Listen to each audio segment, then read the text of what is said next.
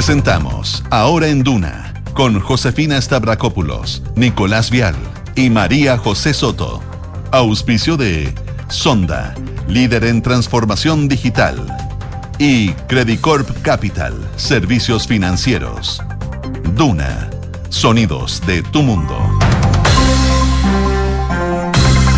11 de la mañana con 58 minutos. Muy buenos días, ¿cómo están ustedes? Bienvenidos a una nueva edición de Ahora en Duna, muy pendientes de lo que está pasando en el Palacio de la Moneda con esta conmemoración de los 50 años del golpe de Estado. ¿Cómo estás, José? Bien, estamos muy pendientes de lo que está pasando con esta conmemoración que partió con una hora de atraso a las 11 de la mañana, pero ha sido muy emotiva con la presencia de presidentes y expresidentes del mundo, autoridades nacionales, tal. Fue el expresidente Ricardo Lagos que estaba con licencia, con su ojito estaba malo. En duda, porque tuvo estaba en duda, pero llegó igual. Está la presidenta Bachelet, varios eh, mandatarios, como les digo, y exmandatarios. Y a esta hora está, eh, de hecho, eh, llevando a cabo su discurso la senadora Isabel Allende, hija del fallecido expresidente. Escuchemos a la senadora. Por eso suscribo completamente el lema Memoria es democracia y futuro.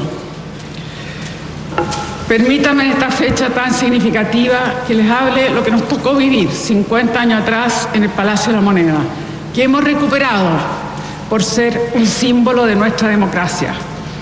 Después del tanquetazo del 29 de junio del 73, había decidido que si hubiera otro golpe de Estado, vendría la moneda a apoyar a mi padre para estar cerca. Ese martes 11 con un amanecer en ese día frío y gris, ante las noticias del alzamiento militar, mi marido se encargó de mis dos hijos para que yo pudiera llegar en mi Fiat 600 hasta acá, sorteando, sorteando muchas dificultades. Eran cerca las 9 de la mañana cuando logré entrar a Morandé 80, que era la puerta por la cual mi padre solía usar. Mi hermana Beatriz Tati trabajaba en la Secretaría Privada con mi padre.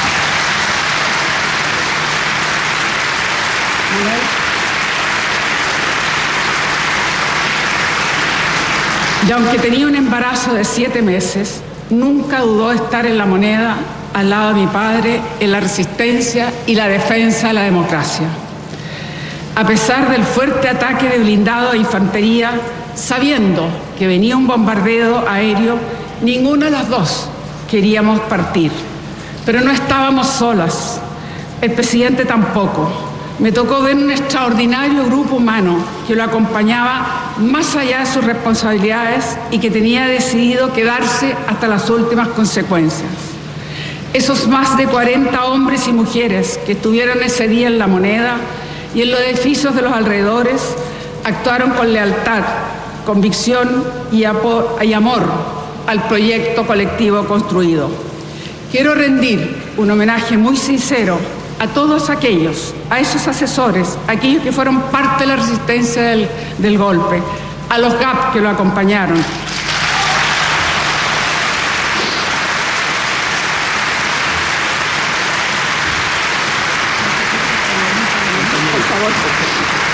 a los detectives de investigaciones que se quedaron,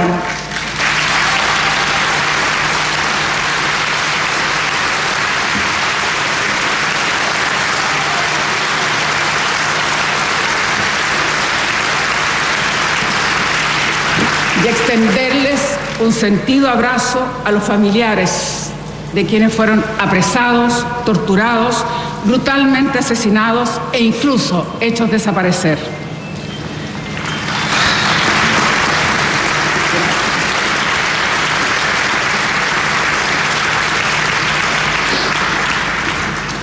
Recuerdo que mi padre ese día actuado decidido pero con serenidad. Su sentido de dignidad, de la responsabilidad de su cargo, la conciencia del significado moral de su liderazgo, siendo representante del pueblo, era tan fuerte en él, tan sincero, que nosotros sabíamos que no se iría del Palacio de la Moneda, como lo había dicho tantas veces. Antes de exigirnos, yo diría casi implorarnos, que saliéramos junto a mi hermana Beatriz, Frida Modak y Nancy Julián, Caminamos aún incrédulas por el costado de esta plaza desierta porque ya venía el vuelo de los aviones coquejantes para destruir el Palacio de Gobierno y nos pidió que denunciáramos lo que estaba ocurriendo, que fuera una lección moral para los que atentaban contra la libertad, contra la democracia, contra la vida.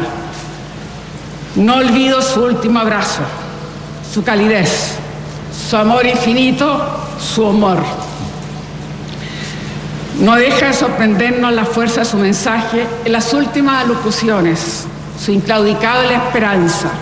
Tienen fuerza, podrán avasallarnos, pero no se detienen los procesos sociales ni con la represión, ni con el crimen, ni con la fuerza.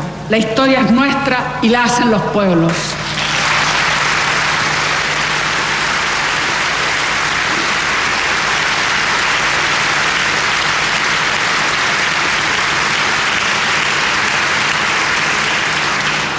La ternura y el cuidado con que se dirige a su pueblo para expresarle en los momentos más difíciles que son ellos los que guían su compromiso, también para darnos aliento, fuerza de que seguiríamos la estela de su ideario de justicia. Si bien ese negro 11 de septiembre es inseparable de su nombre, mi padre tuvo una larga trayectoria de un liderazgo muy especial forjó un camino pensando en las mayorías del país. Los números dan fe de la injusticia que hacía tan necesarios esos cambios profundos. En esos años, el 60% de la familia apenas percibía un 17% de los ingresos del país, mientras el 2% controlaba más del 46% del ingreso nacional. La mortalidad infantil superaba los 200 fallecidos antes de un año por cada mil nacidos vivos. La pobreza era brutal, por cierto, multidimensional.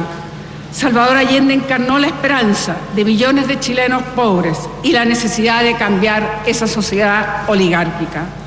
Ante esas injusticias, mi padre transitó por todo Chile, recorrió más de la mitad de su vida el país, desde la cordillera a los valles, al mar, desde el desierto hasta los hielos patagónicos. Representó el Congreso, el norte, el sur, el centro.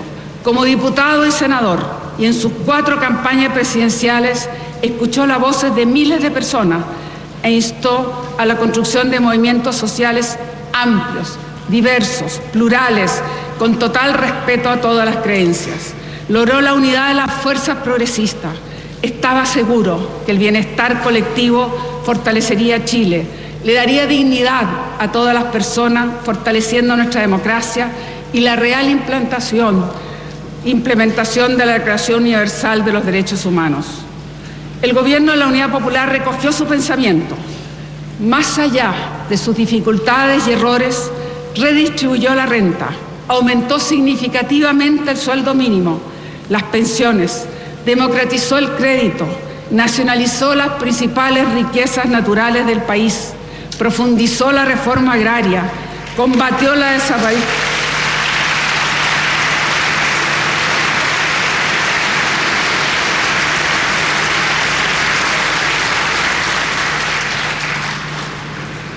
Combatió la desnutrición. Hasta el día de hoy está ese medio litro de leche. Abrió espacios de participación para la toma de decisiones. Duplicó el descanso postnatal estableció un salario igual para hombres y mujeres que trabajaran en el Estado, incrementó becas y programas especiales para trabajadores y mujeres en las universidades, promovió la cultura, la lectura, desarrolló la medicina social, le dio un par de zapatos a todos esos niños que no tuvieran, entre muchos logros.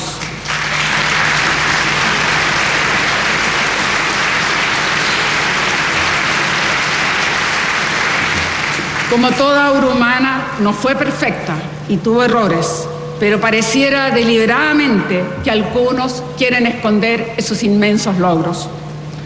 La innovadora experiencia de la Unidad Popular representó una transformación profunda de justicia social en democracia, pluralismo y libertad, por las vías institucionales. Lo que sucedió en Chile pasó a ser parte de la historia de millones de ciudadanos que se sintieron interpelados y se movilizaron en muchas formas inspirados por Allende. Por eso decimos, Allende recorrió Chile y Chile recuerda a Allende. No hay un lugar del país, en el país donde su estela no nos ilumine, donde no haya personas que no lo tienen vivo en su corazón. En el mundo también, incontables plazas, calles, parques, escuelas, hospitales y tantos espacios colectivos llevan su nombre. Gracias.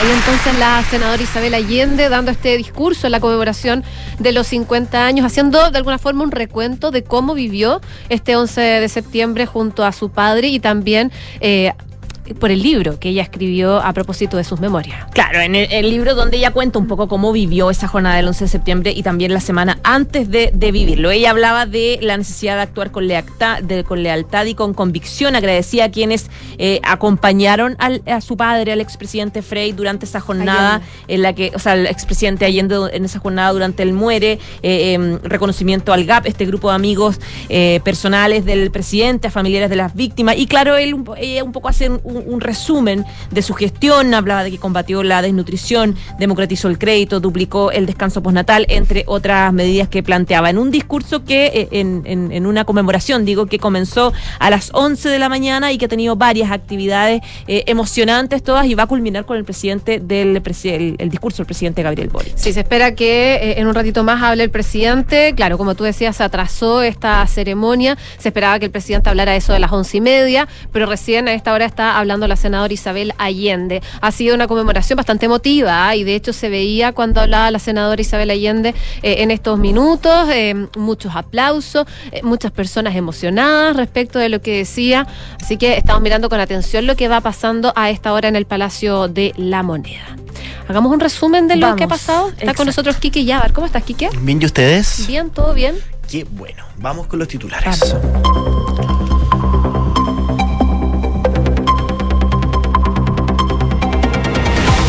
A esta hora, con presencia de los expresidentes Ricardo Lagos y Michelle Bachelet, junto a mandatarios internacionales y líderes internacionales, el presidente Gabriel Boric encabeza la ceremonia de conmemoración de los 50 años del golpe de Estado.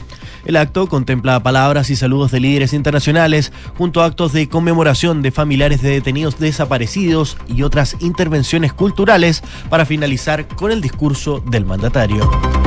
La expresidenta Michelle Bachelet afirmó que la derecha no ha estado a la altura por el rechazo a firmar la declaración conjunta en el marco de la conmemoración de los 50 años.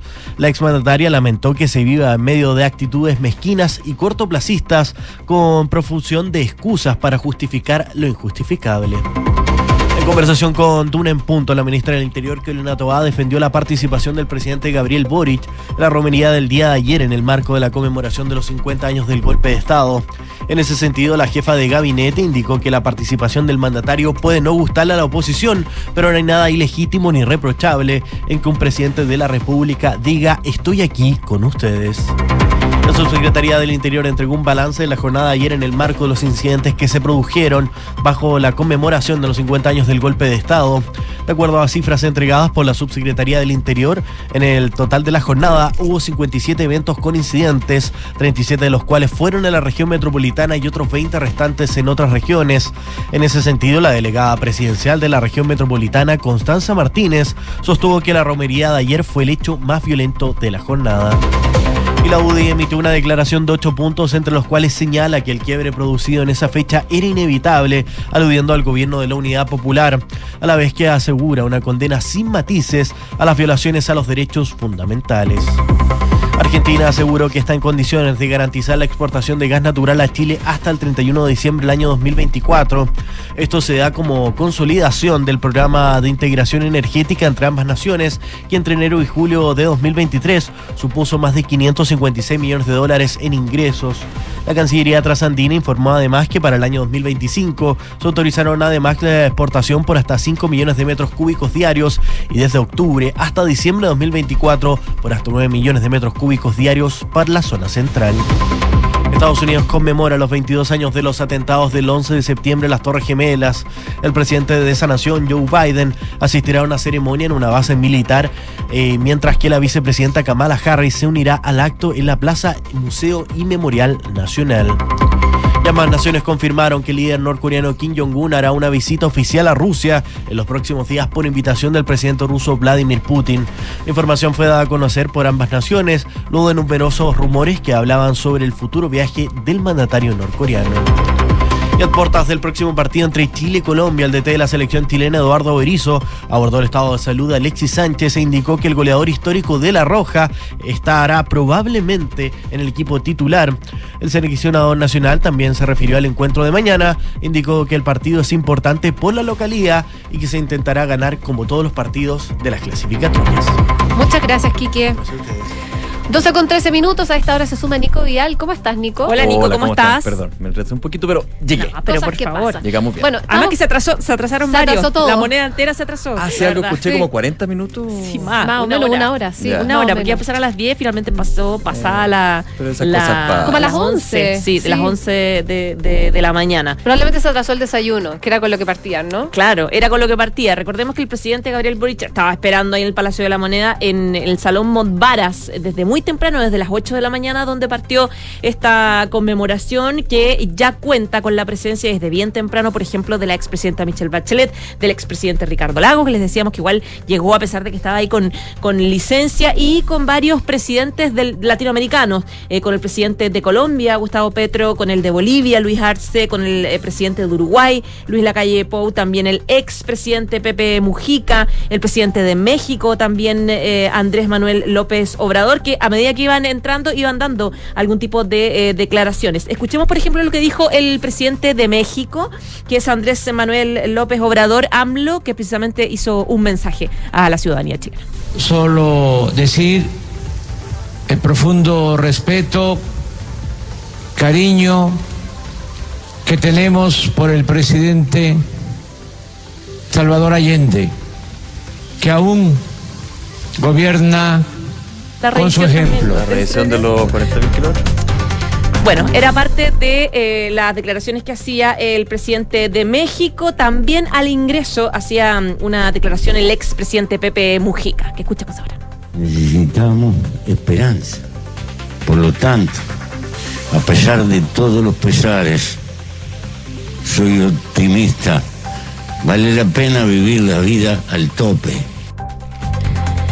Bueno, esto partió, como les decía, pasadas las 11 de la mañana con, eh, estaba, está todavía maestra de ceremonia Allen Kuppenheim, eh, que partió anunciando duelo oficial en nuestro país, las banderas a media asta en señal de reflexión al cumplirse 50 años de eh, el golpe de Estado en nuestro país. Eh, Partió la el, el evento, digamos, con, con, de manera muy emotiva, porque, claro, se presenta y se saluda a familiares de detenidos desaparecidos y se interpreta esta famosa cueca emblemática, histórica, cueca sola eh, del año 78, que parte precisamente por inventada y creada eh, por familiares de detenidos desaparecidos, que esta vez fue interpretada por sobrinas, ya porque han ido muriendo madres, han ido muriendo hijas también. Eh, fue lo primero que parte el- en el escenario, después palabras del poeta mapuche Licura.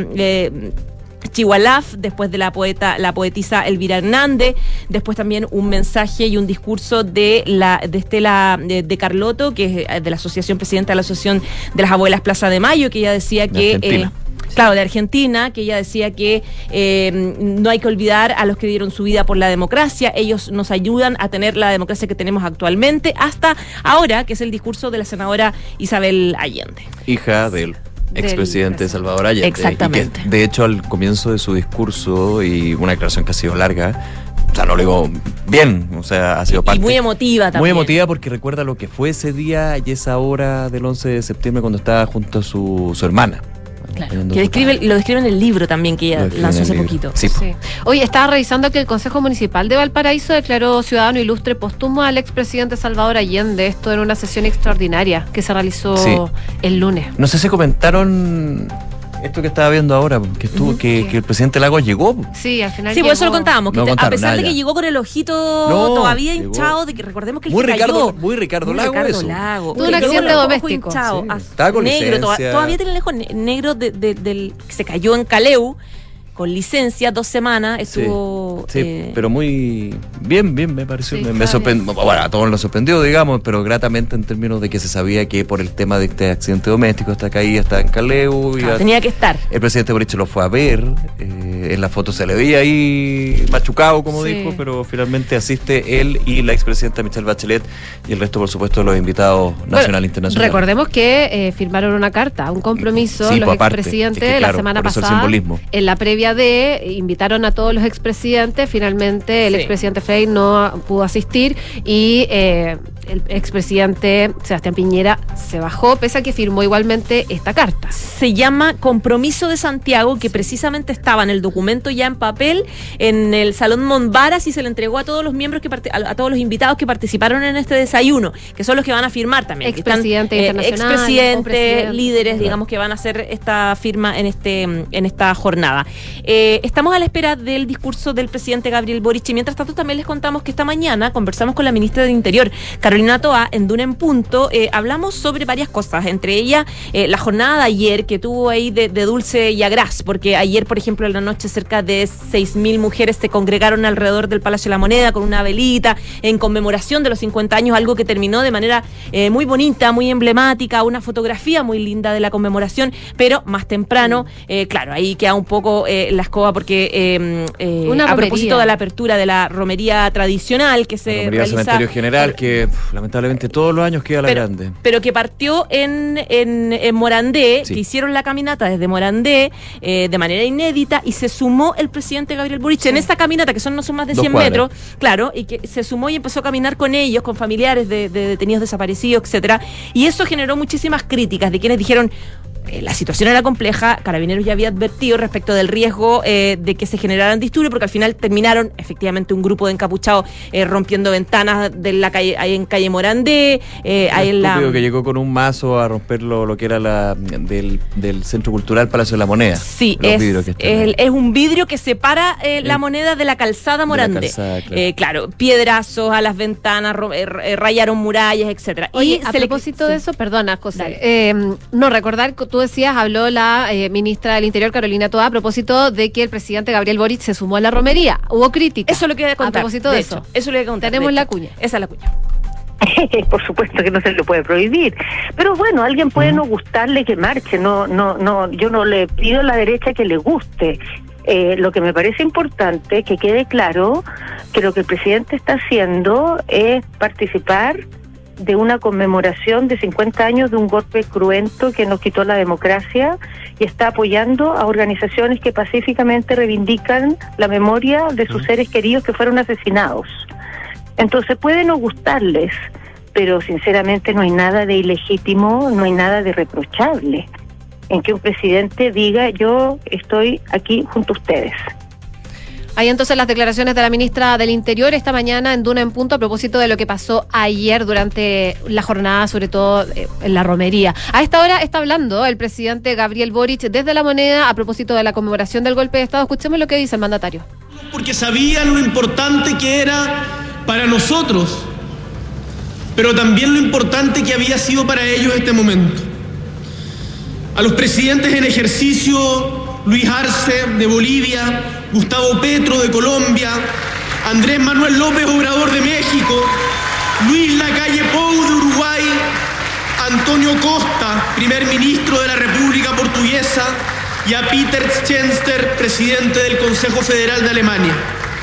A los exmandatarios y mandatarias Ernesto Samper y Juan, y Juan Manuel Santos de Colombia, a Laura Chinchilla de Costa Rica, Felipe González de España, Tarja Jalonen de Finlandia, Pepe Mujica de Uruguay y Máximo de Alema de Italia. También a todos los ministros y ministras de delegaciones oficiales y no oficiales, a los que representan a la cultura, el arte, la música, el rock y también la rebeldía, a los representantes de organizaciones internacionales, a los activistas que han venido desde tan lejos para acompañarnos en esta conmemoración.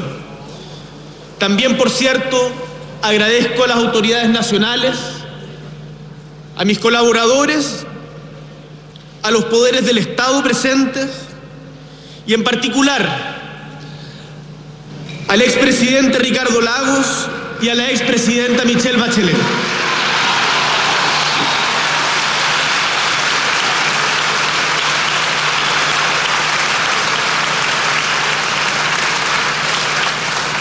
Compatriotas, queridos amigos y amigas, hoy, como han dicho quienes me antecedieron, aunque también con una sonrisa imborrable, Estela, con una emoción inconmensurable, Isabel, conmemoramos una fecha que es dolorosa y que es sin duda un punto de inflexión en nuestra historia. En una historia que es compartida, que trajo muerte, que trajo sufrimiento, persecución y pobreza a nuestra patria. Hoy recordamos a quienes defendieron la Constitución y las leyes, cuando hace 50 años el Estado de Derecho caía avasallado detrás nuestro por la fuerza de aviones, tanques y armas, y la insolencia de la traición y la sedición. Hoy también llevamos en nuestros corazones a quienes desde el primer día fueron perseguidos por sus ideas, murieron o fueron hechos desaparecer, conocieron la cárcel, la tortura, la relegación y el exilio. Y por eso es muy importante afirmar con claridad que no es separable el golpe de Estado de lo que vino después. Desde el mismo momento del golpe de Estado se violaron los derechos humanos de los chilenos y chilenas.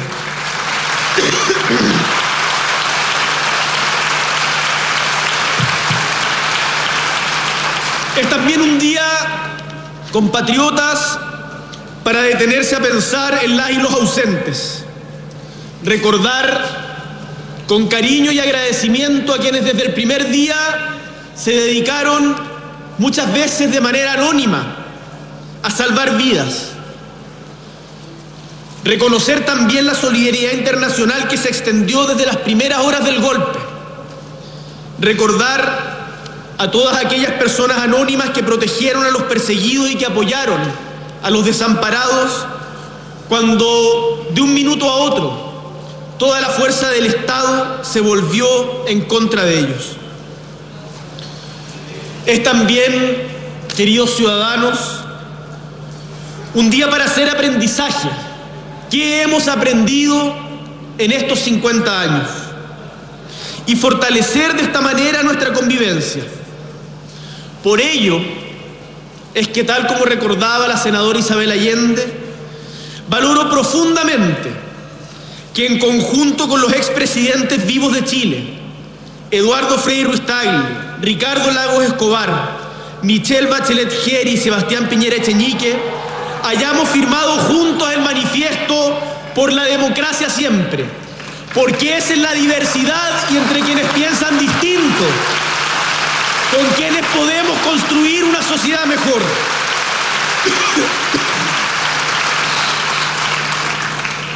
También agradezco a los mandatarios, a exmandatarios, a personalidades extranjeras que con el mismo espíritu rubricaron su firma en el compromiso de Santiago, que persigue los mismos objetivos con una mirada global, conscientes de que las amenazas a la democracia no se limitan ni se constriñen a las fronteras nacionales.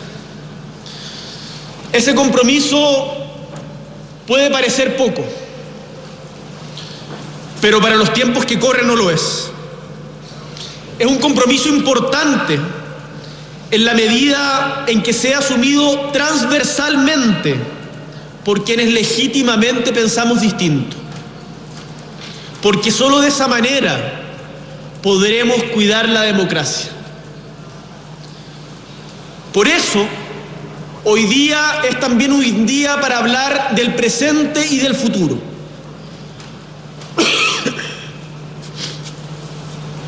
Y como lo he dicho antes, soy un optimista, empedernido sobre el futuro de Chile, de América Latina y del mundo. Sé que enfrentamos muchísimas dificultades, que en estos días la lluvia golpea Chillán y los efectos de la misma Licantén, que la sequía ha afectado fuertemente a repúblicas hermanas, que la pobreza y la desigualdad siguen desgarrando fuerte a nuestra gente alrededor de nuestra América Latina. Pero quiero decirles con total convicción y certeza que si nos unimos podemos salir adelante, que cuando somos capaces de poner por delante el bienestar de nuestros pueblos por sobre nuestras diferencias, sale siempre lo mejor de nosotros y nosotras, y que la sonrisa morena latinoamericana es contagiosa y movilizadora. Por eso, compatriotas, desde este Santiago refulgente después de la lluvia, proclamamos con mucha convicción que nunca más la violencia sustituya en nuestra convivencia al debate democrático. Y hoy decimos ante Chile y el mundo, democracia hoy y siempre.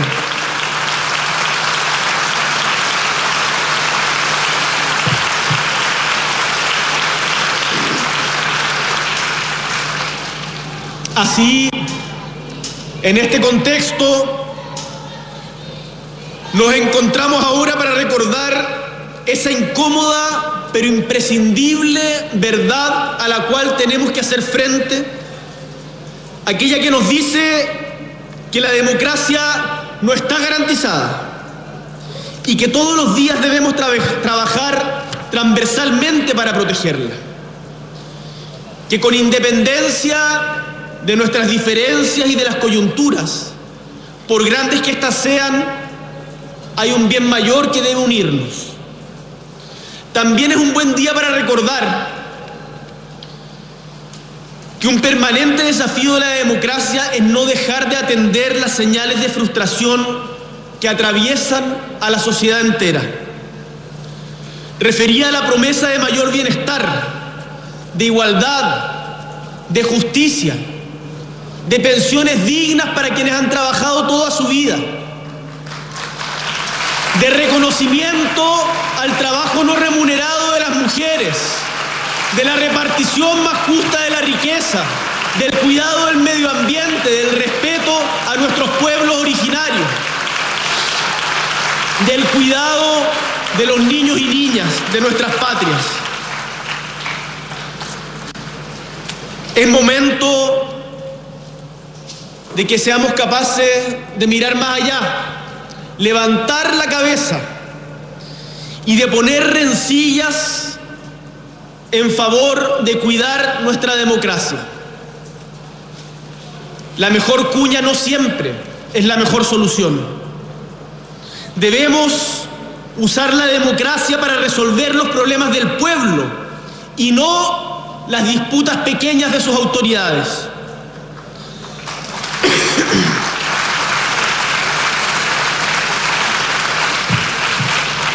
Los quiero invitar, chilenos y chilenas, y también desde acá a quienes nos escuchan en el resto del mundo, a reivindicar la primacía y la vigencia universal de los derechos humanos en sus dimensiones jurídica, política y ética. Y reivindicar esta carta que nos permitió contar por primera vez con normas fundadas en la dignidad y en el valor de la persona humana sin cuestionamiento alguno y sin diferencia alguna. Y también me atrevo en esta conmemoración a reforzar el aprendizaje y la reflexión de las fuerzas progresistas y de izquierda sobre nuestros propios procesos. La democracia es el único camino para avanzar hacia una sociedad más justa y humana y es por lo tanto un fin en sí mismo, no meramente instrumental. Y la violencia política no cabe dentro de ella.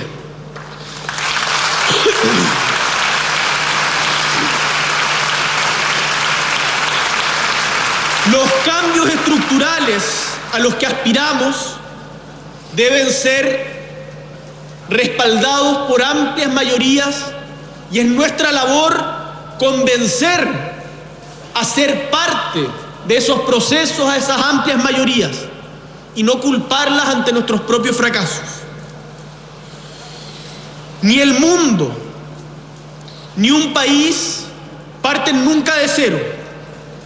Somos siempre herederos de lo que construyeron nuestros antecesores y debemos ser capaces de aprender de sus luces y de sus sombras. Nuestra unidad, nuestra unidad de las fuerzas progresistas es más importante que la tentación de la permanente división identitaria. Y no importa el color del régimen que viole los derechos humanos, sea rojo, azul o negro, estos deben ser respetados siempre y su vulneración condenada sin matiz alguno.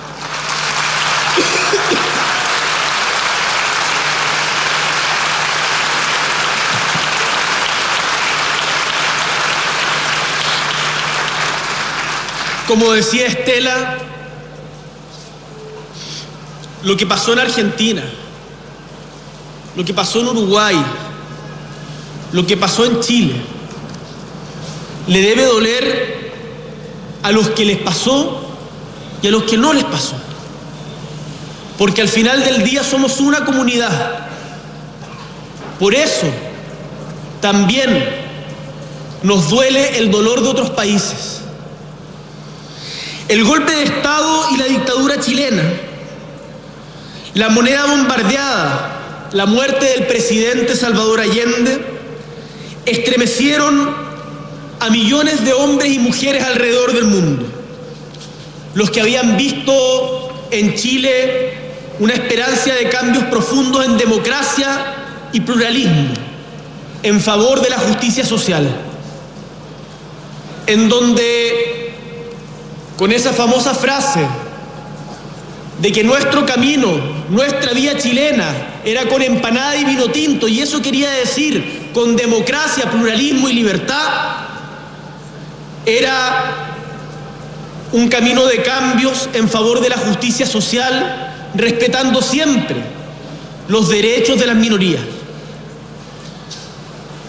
Después de la tragedia, Países de todo el globo recibieron a miles de nuestros compatriotas que de un día para otro lo perdieron todo y debieron comenzar una nueva vida en lugares tan lejanos y hasta ese momento ajenos como Malmo, París, Moscú, Maputo, Ciudad de México, Caracas, La Habana, Sydney, y tantos otros lugares que acogieron a los refugiados chilenos y chilenas.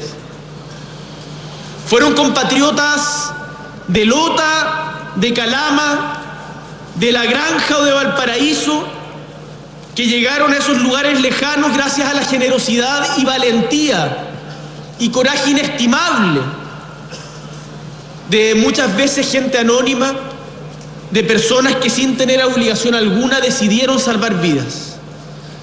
Vaya hoy, como lo hicimos ayer en la Embajada de México, hace un tiempo en París, como lo hemos hecho con Suecia o también en Venezuela, nuestro homenaje a los diplomáticos extranjeros que hicieron sus mejores esfuerzos en momentos durísimos de nuestra historia, que se enfrentaron al miedo y al terror, que desafiaron a la dictadura para poner un poco de humanidad en la mirada de los perseguidos, de sus parejas y sus hijos. Como ustedes saben, pertenezco, y no solo yo, sino buena parte de mi gobierno, a una generación que no vivió el golpe de Estado, que en algunos casos recuerda remotamente los finales de la dictadura, porque fue dictadura hasta el final, y el 4 de septiembre de 1989 asesinaban en Avenida Bulnes a G. Carnegme, que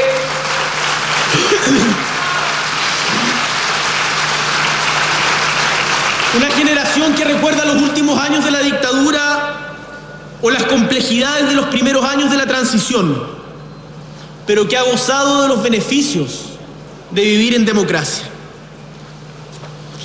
Y así como yo, La mayoría de los chilenos que hoy habitan nuestra tierra nacimos después del 11 de septiembre de 1973.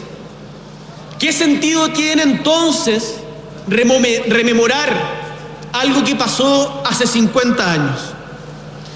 Y por eso desde este podio quiero hablar a las nuevas generaciones, a las que crecieron o nacieron en democracia y que por lo tanto la dan por hecho. Quiero que sepamos, que entendamos, que atesoremos que el sacrificio de quienes nos antecedieron en la historia larga de nuestra patria nos interpela a cuidarla día a día.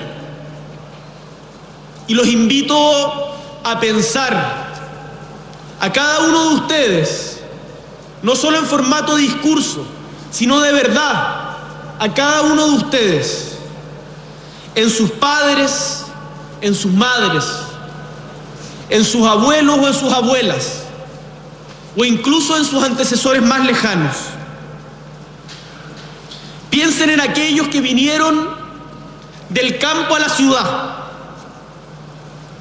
en la mujer pampina que llegó a Iquique a comienzos del siglo pasado buscando una vida mejor después de las salitreras, en los obreros sindicalizados que arrebataron con huelga su derecho a descanso en los años 20, en el trabajador manual en el artesano que aprendió a leer con el auge de la educación pública de los años 30, en las mujeres que valientemente se organizaron y exigieron su derecho a ser ciudadanas plenas en la década de los 40.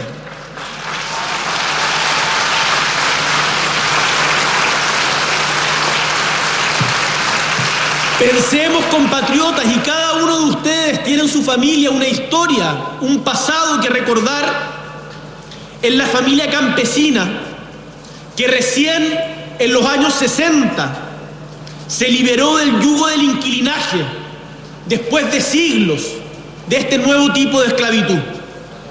En el niño desnutrido, en el niño desnutrido que en los 70 recibió por primera vez su medio litro de leche.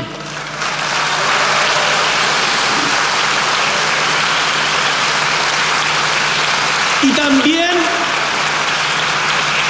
en los jóvenes 80, que hoy día nos acompañan en el gobierno, que lucharon para recuperar la, la libertad perdida. Pensemos en el homosexual o la mujer lesbiana que en los 90 exigió que se respetara su identidad silenciada y largamente vulnerada.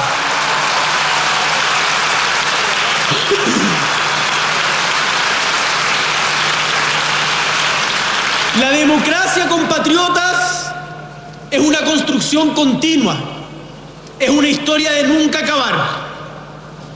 Y los beneficios de los que gozamos hoy, las libertades que hoy día pudieran parecernos insuficientes y tan naturales, fueron conseguidas y consolidadas a punta del esfuerzo de quienes nos antecedieron. Y muchas veces de su sufrimiento. Por eso, y en particular a las nuevas generaciones, les invito a preguntarse, a salir de las pantallas, a levantar la vista y preguntarse qué estamos haciendo hoy nosotros y nosotras por los que vendrán.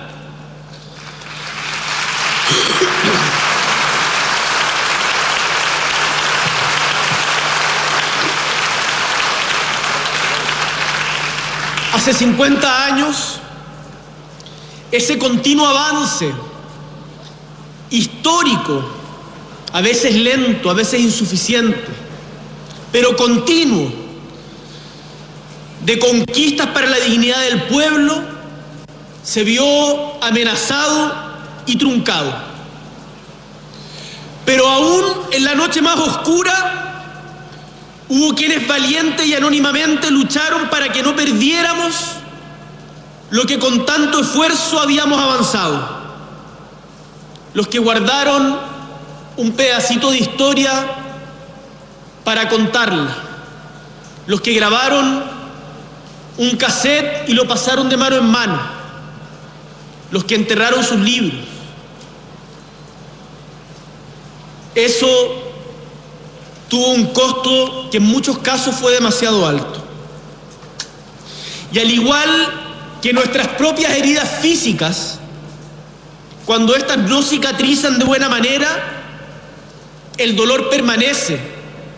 Pero además, en el caso de las heridas del corazón, de las heridas del alma, las heridas se transmiten de generación en generación.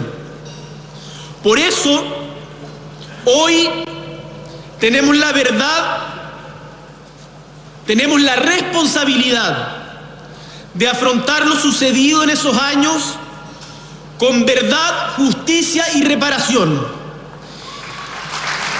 Y solo asumiendo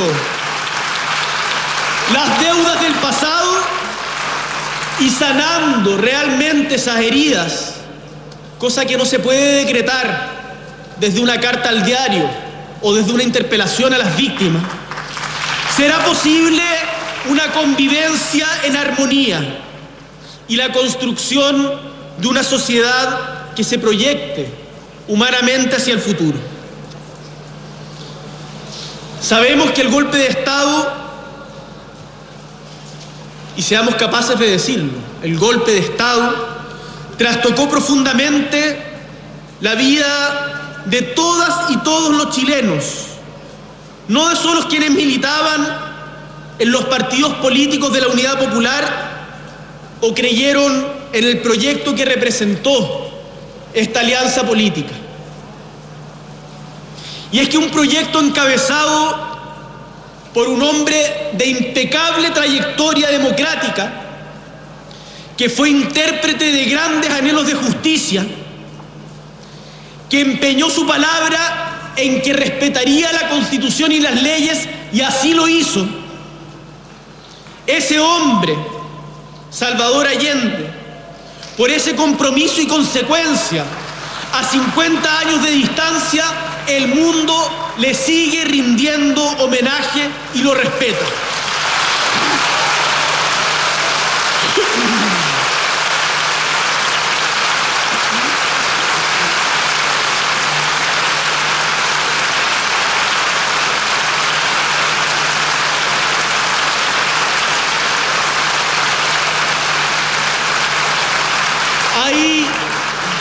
A veces quienes nos instan a que escondamos su nombre.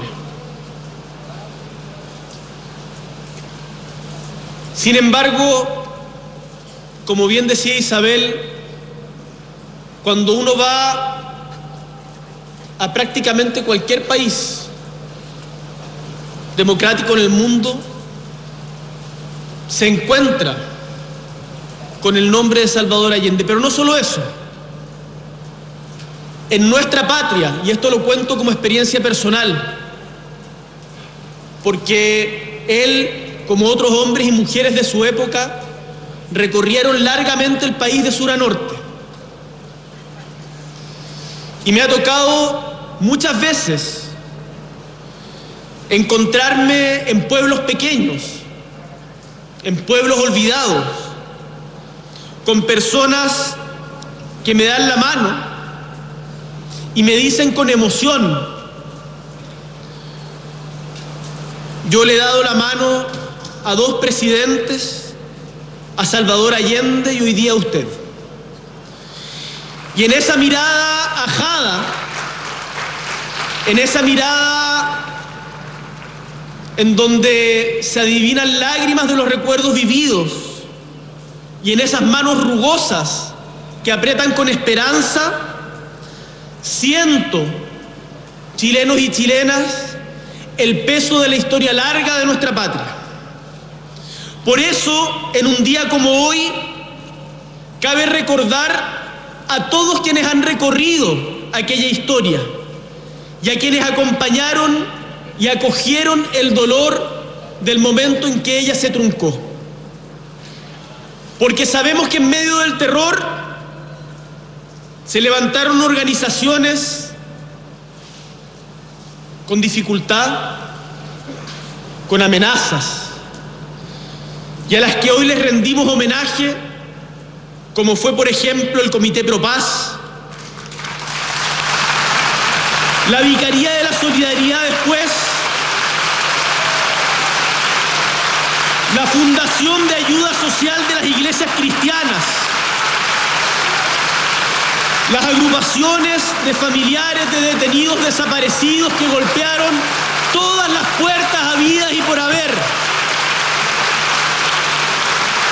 Los familiares de los presos políticos, de los ejecutados políticos, de los relegados y exiliados, el movimiento contra la tortura Sebastián Acevedo, la Fundación de la Protección de la Infancia dañada por los estados de emergencia, la Comisión Chilena de Derechos Humanos, el Comité de Defensa de los Derechos del Pueblo, CODEPU, el Servicio de Paz y Justicia de Chile, la Comisión Nacional de Derechos Juveniles, entre tantos otros y otras, no solo en Santiago, a lo largo de toda nuestra patria. Todos ellos y ellas merecen nuestro reconocimiento por hacer valer en esos momentos duros la dignidad y la solidaridad en tiempos que eran oscuros y en donde con su acción, no con su discurso, con su acción humilde, muchas veces anónima, sacaban a relucir lo mejor de la humanidad. Son las agrupaciones de los familiares y de los sobrevivientes, organizaciones de derechos humanos y sitios de memoria, las que han mantenido, pese a todo, pese a la negación, pese a la incomodidad de muchos, siempre en alto las demandas de verdad, justicia, reparación, memoria y garantías de no repetición.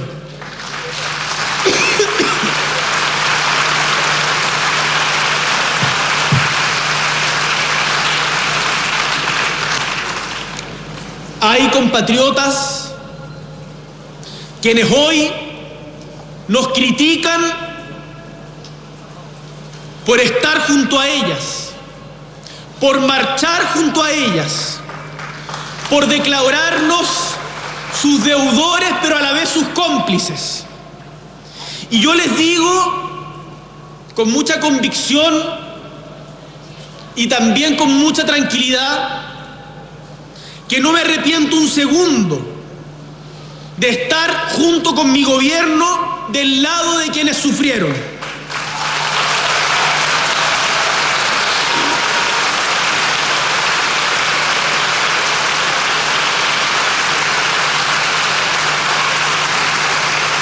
Y que la unidad y la reconciliación no se consigue con, con neutralidad ni distancia, sino que poniéndose indiscutiblemente del lado de quienes fueron víctimas del horror. La reconciliación, queridos compatriotas, no pasa por pretender empatar las responsabilidades entre víctimas y victimarios, sino haciendo todo lo que esté a nuestro alcance por encontrar la verdad, la justicia y comprometernos como cantaron con fuerza las mujeres chilenas ayer afuera de la moneda, nunca más.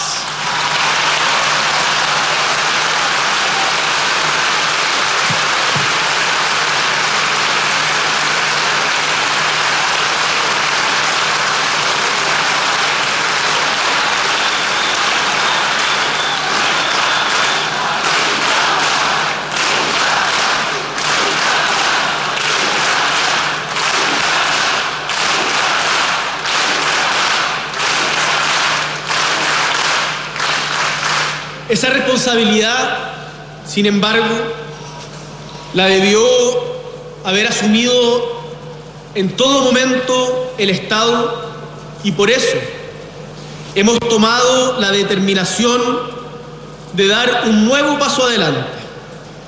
Y como dijimos en esta misma plaza hace apenas unos días, a fecha de hoy aún desconocemos el paradero de 1.162 compatriotas, mujeres, hombres, adolescentes, niños y niñas.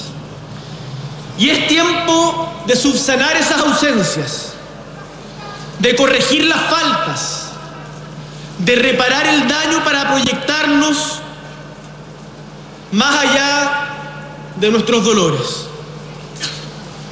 Porque a pesar del esfuerzo que reconocemos y valoramos que se hizo a través de diferentes instancias tremendamente importantes en su momento, como el informe Rettig primero o la comisión Vales después, ambos encomiables esfuerzos con mucha resistencia en su momento, no lo olvidemos, pero que fueron empujados por los presidentes Elbun y Lagos para avanzar en conocer la verdad histórica y contribuir desde allí a la justicia e ir combatiendo poco a poco la impunidad y lograr así avances en investigaciones judiciales que han demorado demasiado, pero que continúan hasta el día de hoy.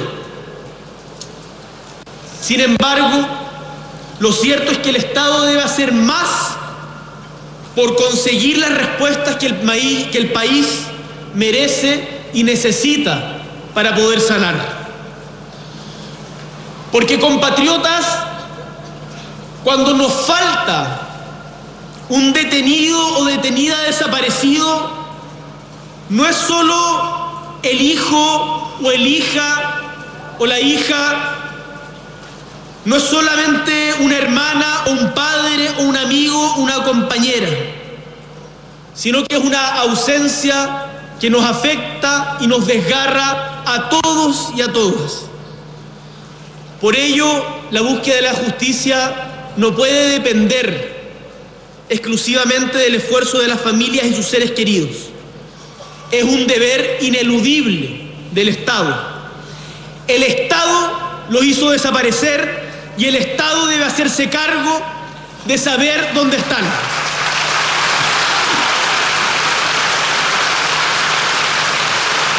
Y es de eso precisamente de lo que se trata el Plan Nacional de Búsqueda de Verdad y Justicia, que es el hito institucional que hemos querido darle a esta conmemoración. Y tal como ayer se avanzó pidiendo perdón con el presidente Elwin en la lectura del informe Rettig, tal como el presidente Frey intentó avanzar en su momento, generando instancias de encuentro entre familiares de víctimas y las Fuerzas Armadas, tal como el presidente Lagos generó la comisión Vales o la presidenta Bachelet abrió nuevas puertas que antes estaban cerradas, o tal como el presidente Piñera habló de los cómplices pasivos. Y vale la pena, y vale la pena que en nuestras diferencias seamos capaces de reconocer a quienes pensando distinto han hecho también una contribución. Hoy día nuestro gobierno pretende dejar como legado este Plan Nacional de Búsqueda, Verdad y Justicia, que es el hito institucional que hemos querido dar a esta conmemoración. Una política pública permanente que va a trascender a este gobierno, que ha sido construida en conjunta con las agrupaciones de los familiares de los detenidos desaparecidos y que espera contribuir a reparar en alguna medida el daño causado hace tanto tiempo pero que sigue vigente.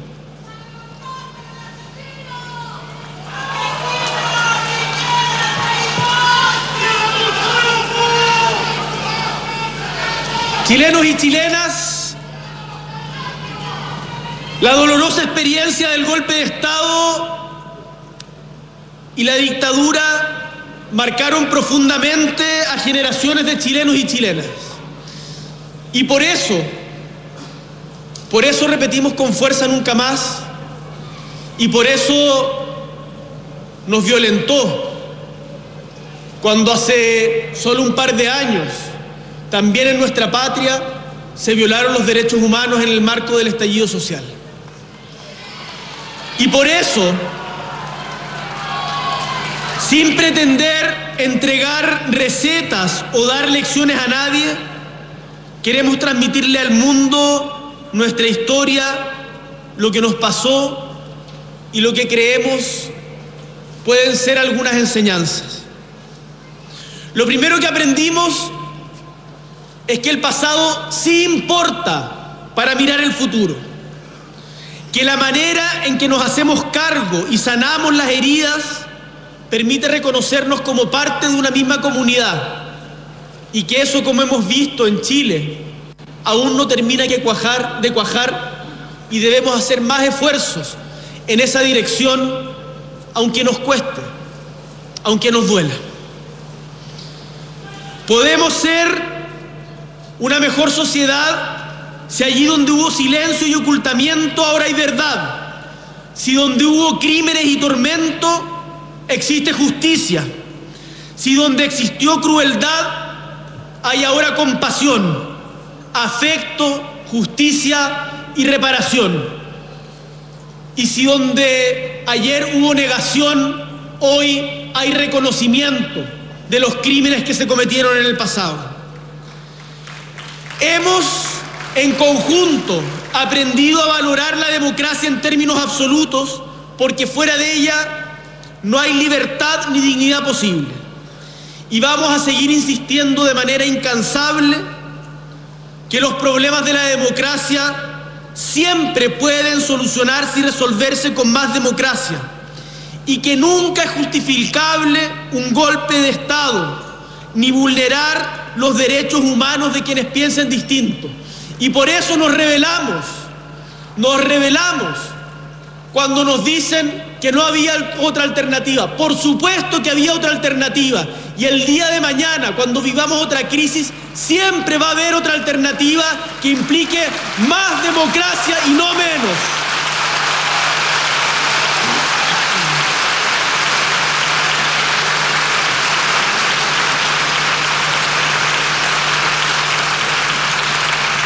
Para terminar, queridos compatriotas, el compromiso que hoy nos mueve debe ir más allá de la coyuntura del momento. Tenemos que ser capaces de pensar en el futuro que estamos construyendo.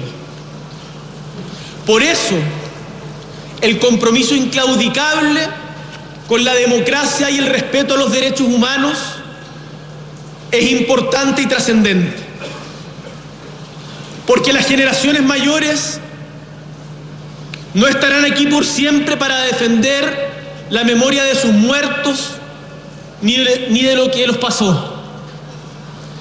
Y que las historias que dejan de contarse se olvidan. Por eso somos una posta larga en la historia. Y nos corresponde a nosotros transmitir también a las nuevas generaciones lo que nuestros antepasados vivieron. La democracia y los derechos humanos deben ser apropiados y valorados por cada nueva generación.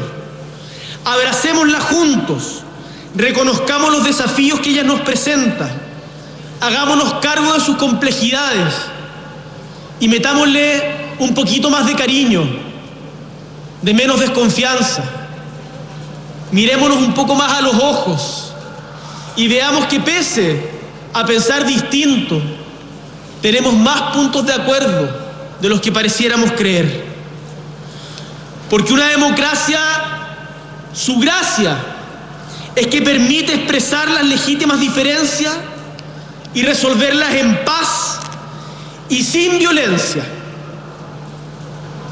Una democracia que sea efectiva en escuchar en respetar y en dar, por cierto, respuesta a las preocupaciones y anhelos de sus ciudadanos por mayor inclusión, seguridad, justicia social y una distribución más justa de la riqueza y que todo eso se asuma como una construcción permanente. Invito desde acá a los chilenos y chilenas de todas las generaciones y a quienes nos acompañan desde el extranjero a seguir soñando con un Chile y un mundo más democrático, más justo, más inclusivo, más igualitario, más sustentable y más amable. Un mundo en donde, como cantaba Violeta, seamos capaces de asumir que el canto de todos es nuestro propio canto. Con los sueños de ayer vigentes, con la energía de hoy caliente, con la certeza de un mañana pujante, digamos una vez más, con amor por los que aquí no están y con aprecio por los que aquí hoy nos acompañan y con dulzura por quienes nos sucederán, democracia hoy y siempre. Muchas gracias. Escuchábamos al eh, presidente de la República, Gabriel Boric, casi 45 Ahí minutos. entonces las declaraciones del presidente Gabriel Boric en esta conmemoración de los 50 años del golpe de Estado. Tenemos que hacer una breve pausa comercial y volvemos rápidamente con más ahora en Duna. Somos GTD y sabemos que cada empresa, sin importar su tamaño, tiene múltiples necesidades. Por eso, diseñamos soluciones que se adapten a sus desafíos y, por sobre todo, que nos permitan poner nuestra tecnología al servicio de cada una de sus metas. En GTD, creemos en las empresas y las acompañamos día a día, porque en el camino hacia el éxito vamos juntos. GTD. Hacemos que la tecnología simplifique tu vida. Uh, este está bueno. Vendo mi regalón Toyota Yaris Sport manual año 2017. 73 mil kilómetros, un solo dueño, dos llaves, papeles al día, llegar y andar. No está a mi nombre, pero tengo el contacto del dueño. Un autonauta no corre riesgos. Viaja directo a un buen Toyota usado. Autonauta.cl. Compra o vende tu Toyota usado de forma rápida, simple y segura con el respaldo de Toyota en todo Chile. Autonauta. Seguro lo encuentres. Seguro lo vendes. Enfrentar el cambio climático es tarea de todos. Duna, por un futuro más sostenible. Acciona sigue impulsando la electromovilidad en los deportes de motor como una forma de demostrar que en todas las actividades es posible aportar mayores esfuerzos para avanzar en la descarbonización del planeta. En esta línea, la compañía ha formado una alianza con el equipo español Moto E Pons Racing incorporando motos eléctricas cero emisiones de su marca Silence como vehículos de apoyo para los desplazamientos del team en la celebración de los grandes premios de MotoGP. Las motos Silence S01 de Acciona serán utilizadas por la escudería al interior de los recintos donde se realizará esta importante competencia de motociclismo, en coherencia con el mensaje sobre la importancia de la electromovilidad. Acciona expertos en el desarrollo de infraestructuras para descarbonizar el planeta. Detrás de cada logro hay un gran equipo. Detrás de cada desafío hay un gran respaldo. De eso se trata una red que te apoye y te dé siempre más. Por eso hoy somos la red más rápida y mejor evaluada de Chile. Ya somos 8 millones de clientes y no vamos a parar. ¡Wow! Nadie te da más. Y seguimos con eficiencia, compadre. Yo ya conectiquité mi empresa un ecosistema. Yo me conectiquité y en mi gestión no hay problema. Conectiquitiza la gestión de tu compañía con Defontana Empresas, el software ERP de Defontana para medianas y grandes empresas. Entra a defontana.com y solo hasta el 15 de septiembre contrátalo con un 50% de descuento en la implementación. Defontana, pensemos digital. ¡Uy, uy! Te invitamos a conocer Red Dávila. Una red compuesta por las clínicas Dávila Recoleta y Dávila Vespucio. Y los nuevos centros Dávila Las Condes, Ñuñoa y Maipú. Que nos acerca a ti con un gran equipo médico, avanzada tecnología e infraestructura de primer nivel. Para estar donde tú estás. Ven a Red Dávila, calidad a tu alcance. Reserva tu hora en dávila.cl. A ver, dime un sinónimo de cobre. Anglo American. ¿Y de minería? Anglo American. Ya. ¿Y de innovación? Obvio, Anglo American. En Anglo American estamos orgullosos de reimaginar la minería con innovación para mejorar la vida de las personas. Anglo American, desde la innovación lo estamos cambiando todo. Conoce Edificio Lift de Inmobiliaria Hexacón, ubicado en un barrio único de Vitacura, frente al Club Manquehue, clínica alemana y una variada oferta de servicios y restaurantes. Edificio Lift es vanguardia y diseño, con departamentos de dos y tres dormitorios, con próxima entrega, entre pisos articulados alrededor de un atrio y puentes que cruzan convirtiéndose en balcones interiores. Conoce más de Edificio Lift en www.hexacon.cl. Arch Finance diversifica tus inversiones con cripto. ¿Sabías que portafolios de inversión que incluyen hasta un 5% de cripto duplican su rentabilidad anual según datos de los últimos 5 años? En Arch Finance te asesoramos para invertir de una manera segura en cripto a través de productos diversificados que pueden mejorar el rendimiento de tu portafolio. Cripto es mucho más que una moneda, es una nueva tecnología. Agenda una llamada con nosotros en arch.finance. En Credicorp Capital nos centramos en ser aliados estratégicos de nuestros clientes para cumplir sus objetivos con nuestro portafolio de inversiones de carácter global. Siente la confianza invaluable de contar con asesores financieros que le agreguen valor a tus decisiones. Conoce más sobre nosotros en credicorpcapital.com. En Sonda desarrollamos tecnologías que transforman tu negocio y tu vida impulsando la innovación y el desarrollo de soluciones que acompañen la transformación digital de las organizaciones. Cuenta tú también con el respaldo, agilidad y eficiencia del líder en transformación digital. Descubre más en sonda.com. Sonda, tecnologías que transforman tu negocio y tu vida. Sonda, make it easy. Gordo, ¿has pensado cuando seamos más viejitos y la Antonia ya esté grande? Vamos a vivir muy tranquilo y tú vas a estar igual de hermosa que siempre. Oh. Y a la Antonia me la imagino ya titulada y muy independiente. ¿Cierto? Y yo, yo voy a seguir cuidándolas con el mismo amor de siempre. Gordo. Porque siempre te preocupas del bienestar de los que más quieres, con el seguro de vida consorcio podrás encontrar la tranquilidad que buscas para ti y tus seres queridos. Contrátalo 100% online en consorcio.cl. El riesgo es cubierto por Consorcio Seguros Vida. Más información de este seguro en www.consorcio.cl. Maca, ¿te pido un favor? ¿Qué pasó? Tengo una hora en el Centro Médico Plaza Gaña de la Alemana y tengo que hacerme exámenes. ¿Me acompaña? Obvio, si queda casi al lado de la casa. Clínica Alemana más cerca de ti. Estamos en Plaza Gaña, Chicureo, La Dehesa, Vitacura, Telemedicina. Y para tus exámenes de laboratorio clínico, tenemos siete unidades de toma de muestras en distintas comunas. Más información en clínicaalemana.cl. Clínica Alemana. Si es tu salud, es la alemana. En septiembre te entregamos estas recomendaciones para tu visita en Parquemet. Somos un lugar libre de humo, así que no está permitido hacer asados ni encender fuego. Puedes aprovechar nuestras zonas de picnic y recuerda siempre llevarte tu basura. Más información en redes sociales arroba parquemetmimbu. Atreverse no es fácil, más cuando debes invertir. Pero cuando inviertes en Banchile Inversiones, no estás solo, estamos contigo. Porque creemos que invertir es para todos, no solo para expertos, para todos. Solo hay que atreverse. Invierte en tus metas, invierte en tus sueños. Estás en Banchile Inversiones. Atrévete a invertir. Descarga la app Mi Inversión.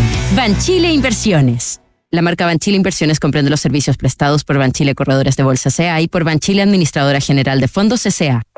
En Cervecería AB InBev soñamos en grande para crear un futuro con más motivos para brindar. En Chile estamos hace más de 30 años con marcas legendarias como Corona, Budweiser, Stella Artois y Becker. Elaboramos nuestros productos con energía 100% renovable. Llevamos agua potable a más de 12 comunidades con escasez hídrica en el país y lideramos iniciativas de educación e inclusión laboral para mujeres y jóvenes. En Cervecería AB InBev, vamos por más. Conoce más en abinbev.cl. Una app para gestionar vacaciones, enviar a firmar documentos desde donde sea que estés. Sí, eso y mucho más es posible con Talana. La plataforma de recursos humanos más descargada y mejor valorada. Estés donde estés, revisa y gestiona la información de tu equipo. Talana tiene todo lo necesario para que tu día a día laboral sea más simple y eficiente. Conoce más en talana.com. Este 2023, los fondos mutuos Scotia nuevamente fueron reconocidos por premios Salmón y Morningstar, gracias a una sólida gestión de inversiones con asesoría experta y su respaldo global. Hazte cliente y dale un impulso a tus inversiones.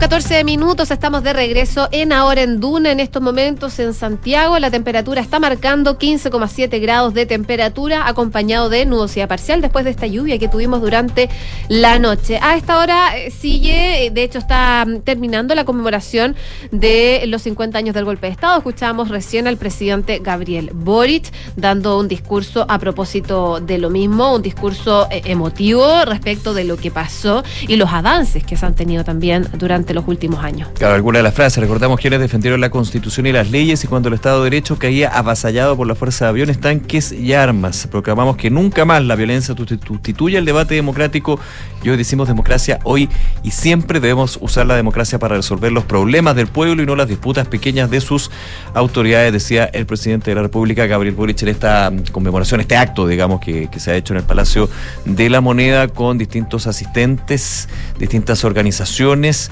y actividades que se van a mantener durante gran parte del día en distintos puntos de eh, la capital y también alrededor del país. Tenemos estos 50 años de conmemoración del golpe de Estado. 11 de septiembre que, como todos los años ya siempre lo decimos, es fecha de hechos históricos, hechos lamentables, como por ejemplo también lo que fue la situación en Estados Unidos, no hay que olvidar. Sí, el 11 de septiembre en Estados Unidos es una fecha eh, bien importante por el atentado a las Torres Gemelas. De hecho, eh, hace algunos minutos atrás estaba viendo que se realizaba la conmemoración ya de los 22 años. Eh, Estados Unidos recuerda... sí, 22 años, ha pasado tiempo y uno se acuerda como si fuera ayer. Horror y el legado al 11 de septiembre es lo que está ocurriendo a esta hora en Estados Unidos. de hecho, hoy día se están reuniendo en monumentos conmemorativos, estaciones de bomberos, ayuntamientos y otros lugares para conmemorar este ataque. Las campañas eh, replicaron en la zona cero eh, y hay solemnes homenajes en todo el país. Eh, a propósito de las víctimas de este atentado, son casi 3.000 las personas que murieron al estrellarse aviones secuestrados en el World Trade Center en Nueva York, el Pentágono y también ahí en Pensilvania. Y el atentado modificó, por supuesto, la política exterior de Estados Unidos. Estaba revisando que en Nueva York, por supuesto, en la zona cero, estaba la vicepresidenta Kamala Harris, que estuvo eh, en este memorial, flanqueada por el alcalde de Nueva York, Eric Adams, eh, Adamas, y el gobernador, la gobernadora, Kathy Hulch. Así que parte de lo que se está realizando, este evento en Nueva York no incluyó comentarios de figuras políticas, sino que se ofreció el podio a los familiares de las víctimas para una lectura de los nombres de los muertos durante una hora, pero hay diversas conmemoraciones que se están realizando en Estados Unidos, desde la zona cero en Nueva York hasta Alaska por la conmemoración de los 22 años del atentado a las Torres Gemelas. Así que eh, conmemoraciones en Chile y también en Estados Unidos producto de esta fecha eh, tan importante. Así es. Temas que vamos a estar, por supuesto, conversando y comentando aquí en Duna y en Duna.0 a través de todas nuestras plataformas. Kike Yavar está con nosotros nuevamente para hacer un resumen de las principales informaciones en los titulares.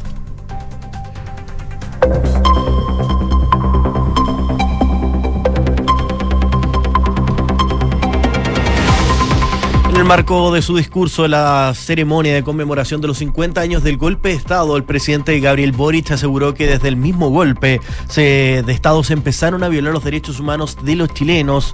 El mandatario valoró profundamente que en conjunto los expresidentes hayan firmado un manifiesto porque aseguró es entre la diversidad y entre quienes piensan distinto que se puede construir una sociedad mejor. La senadora Isabel Allende, hija del expresidente Salvador Allende, tomó la palabra en medio de la conmemoración por los 50 años para enviar un sentido mensaje sobre esas últimas horas y el legado de su padre. Allende agradeció la placa que hoy se instaló en la puerta de Morandé 80, utilizada por el presidente Allende para ingresar a la moneda, y afirmó la importancia de tener memoria.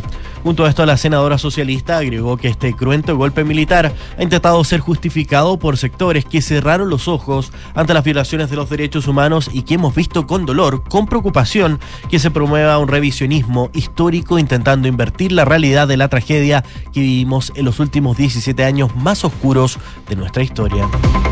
El Consejo Municipal de Valparaíso declaró ciudadano ilustre póstumo al expresidente Salvador Allende en una sesión extraordinaria realizada este lunes al cumplirse 50 años del golpe de Estado.